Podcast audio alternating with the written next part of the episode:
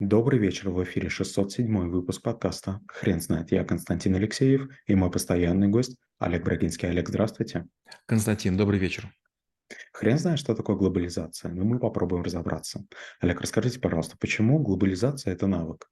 Знаете, вот было время, когда я жил в очень небольшом населенном пункте, и я знал э, несколько садов, где растут яблоки, я знал картофельное поле, кукурузное поле, и, допустим, там пять продавцов семечками. И если я хотел семечки определенного типа, я шел и покупал у кого-то. Но когда я стал жить в больших городах, я вдруг понял, что я уже не знаю поставщиков, не знаю производителей. Опять же, когда вы в магазин идете, вы покупаете, скорее всего, какую-то лейбл. Но если вы глянете внимательно, окажется, что у этой лейбы, там, не знаю, семечки, килька, шпроты или кефир, может быть, 50 заводов. Они все перечислены, и галочка стоит. Это сделано там-то, а это сделано там-то. Но мы начинаем уже сегодня выбирать не продукты, а мы выбираем бренды. И я хорошо помню историю, это было начало 2000-х годов, я был на Бали. Я там много ел лобстеров, там много морепродуктов, мы работали на компанию Мелия Бали. И в какой-то момент времени я увидел Макдональдс. А я до этого Макдональдс никогда... Нет, а, один раз был в Москве. И, или два раза. И я подумал, о, я хочу Макдональдс. И представляете, где-нибудь там на Бали я пошел в Макдональдс. И, честно говоря, и внешний вид этого магазинчика или кафе, да, и форма, и еда, они были очень похожи на то, что я ел в Киеве и в Москве. И это было очень удивительно. То есть жара, э, мотоциклы, а, там другие запахи, другое освещение, другие люди, другой говор, а мы имеем то же самое. Или тоже я хорошо помню, я был в Германии, я купил кофе, как сейчас помню, Якобс. И, значит, э, долго у меня был это кофе. А потом я в Японию приехал, и тоже я работал, и тоже купил кофе Якобс. И у меня какая-то такая была ностальгия, и я вдруг открываю банку и слышу тот же самый запах, тот же самый вкус. И вот это, конечно, удивительно. То есть в какой-то момент времени э, я понял, что если яблоки из определенного сада не могут покинуть территорию города, в котором я живу, то кофе, то кетчупы, то Макдональдс, они унифицируются и во всем мире, ну, почти одинаковый вкус, одинаковый запах и даже близкая цена.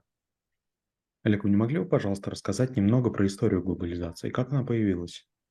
Как только мы начали э, плавать по морям, это Ост-индийская компания, Вест-индийская компания, начинает унификация должностей, начинается унификация требований, начинается унификация к жилью, э, к зданиям, сооружениям. В Риме тоже была такая история, даже была такая понятие, как мера. Мера – это некий свод правил, какие должны быть ступеньки, какие должны быть э, трубы, какие должны быть э, сочленения в какую сторону двери открываются. Вот знаете, мало кто вообще думает о том, что в большинстве домов лестницы поворачивают налево. И вопрос, почему? А потому что в зависимости от того, если вы нападаете, вы будете идти снизу. И люди, которые находятся сверху, им вам будет удобнее атаковать. Получается, что дома строятся так, чтобы было удобнее защищать. Дальше. Во всех домах у нас практически окна одинакового размера. У нас телефоны мобильные в разных странах имеют одни и те же частоты. Нас приучают к одному тому языку. Раньше немецкий язык был языком научным, теперь английский. Это и есть унификация. Олег, а, достаточно банальный вопрос, но вы не могли бы, пожалуйста, перечислить плюсы а, глобализации? Первое– это то, что вы можете надеяться, что почти везде получите товар одного и того же качества. Опять же, это такой лозунг Кока-Колы. Кока-Колу бомжи пьют и президенты. Это не совсем так. На самом деле в разных странах кола разная, и вы как путешественник это знаете хорошо. То же самое, как чай Липтон. Липтон в России и Липтон, не знаю, там в Лондоне – это два разных чая. Даже там в Индии чай Липтон – очень приличный чай. Но, тем не менее, мы видим одни и те же упаковки, одни и те же этикетки, нам проще. Простой пример. Я долго работал в Украине, 11 лет. Меня переводят в Москву, и прямо в моем доме, я живу в большом доме, тут куча магазинов. И в том числе продуктовые есть. Так вот, я первое время в Москве покупал только украинские продукты. Почему? Потому что я вижу какие-то названия, там, фасоли или, там, не знаю, хумуса или масла, но я не, понимаю, какой вкус. А когда я вижу неженские огурцы или там какие-то другие продукты, которые я ел в Украине, они сделаны на другой территории, но привезены, и я понимаю, какие они. Олег, вы не могли бы, пожалуйста, рассказать тогда про минусы глобализации? Минус, конечно, это уменьшение видового разнообразия. Например, мы имеем все меньше и меньше помидоров, яблок, груш. Мы имеем все меньше и меньше маленьких компаний. Как только появляются крупные бренды, они убивают местные табачные компании, местные ликерные компании, местные компании, которые делали сладости. Мы начинаем есть одно и то же. Когда я вот на Украине работал, было очень много вкусного шоколада.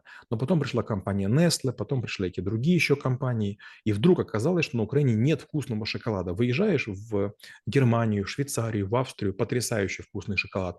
Возвращаешься в Украину, он везде пластилиновый. Получается, что крупные компании, они стараются сделать одинаковый продукт. Они не думают про качество, они не думают про вкус, они думают про стандарт, они думают про прибыль.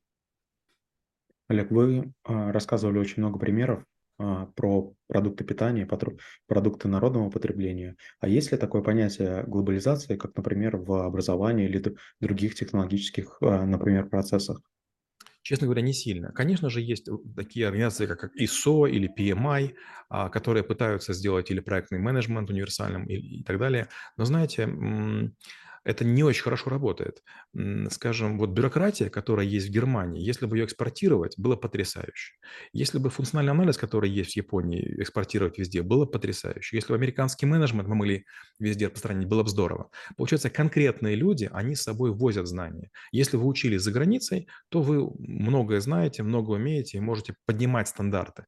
Но если вы поработаете долго в какой-нибудь там Гвинее, Бисау, то вы очень быстро перестанете сначала мыть руки, потом здороваться, потом завязывать галстук, и вы опуститесь. То есть, знаете, подниматься гораздо сложнее, чем опускаться. Олег, расскажите, пожалуйста, в каком направлении движется развитие глобализации? Первую очередь глобализация приводит к тому, что гигантские компании становятся настолько большими, что они становятся важнее, чем государство. Когда я в Германии работал, у меня был клиент Siemens, и для меня просто было название. Но однажды на одной из конференций я вдруг такую вещь услышал, которая меня просто шокировала. Оказалось, что бюджет Siemens, он сравним с бюджетом всей страны. Я подумал, ничего себе. Я не знаю, есть такие вообще э, в России или в Украине компании, но оказывается в Германии есть. То же самое в Америке. Компании такие, как Intel, Apple, это же гиганты совершенно. Или в Корее, допустим, Samsung, LG, Hyundai, это же конгломераты, в которые входят там сотни, а то и тысячи компаний. И, конечно же, они имеют очень, очень такую высокую силу. Например, мы любим японские автомобили, скажем, те же Toyota. Но Toyota почти выбила весь остальной бизнес. То есть, чем дольше существует Toyota, тем меньше шансов у других японских производителей делать другие автомобили. Олег, скажите, пожалуйста, а можно ли наблюдать на сегодняшний день развитие каких-то все-таки маленьких компаний, которые все равно выбиваются от глобализационных процессов? Ведь, а, как мне кажется, а, отчасти тоже человечество сейчас приобретает моду на кастомизированность, а, уникальную идентичность и другие предметы. И да, и нет. Знаете, если у вас есть хороший ресторан, хорошее кафе, хорошая гостиница, и у вас все замечательно, и вы по формату подходите под какую-то глобальную сеть, вам очень скоро сделают предложение, от которого вы не сможете отказаться. Если вы фермер и вы выращиваете какие-то продукты, в какой-то момент времени на рынке появится очень много красивых и вкусных продуктов, которые будут визуально выглядеть лучше, чем ваши. И с этим ничего сделать нельзя.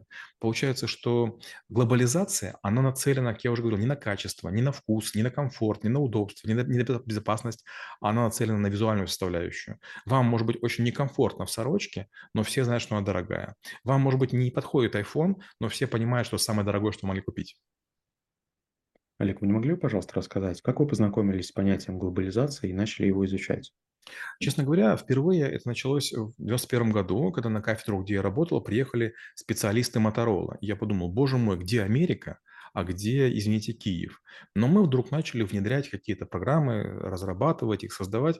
И я с удивлением узнал, что программы, алгоритмы, которые я создаю, они работают в Америке и работают там, скажем, на заводе Boeing. Это было просто невероятно. Когда я в Германии работал, мы тоже внедряли какие-то программы, которые тоже разрабатывал, которые используются в офисных АТС, они использовались в э, дизельных поездах, они использовались в передаче данных. Это было очень странно. Понимаете, это было время, вот начало 90-х, когда еще можно было пробиться. То есть Володя Волков, который был командор, он был на год старше, чем я. Женя Рошел, он был такой же, как я. А, мой хакерский редактор э, был переведен, по-моему, на 18 языков. Мною уже, потому что были заказчики, были клиенты, были потребители. Теперь на вопрос, что такое глобализация, будет трудно ответить. Хрен знает.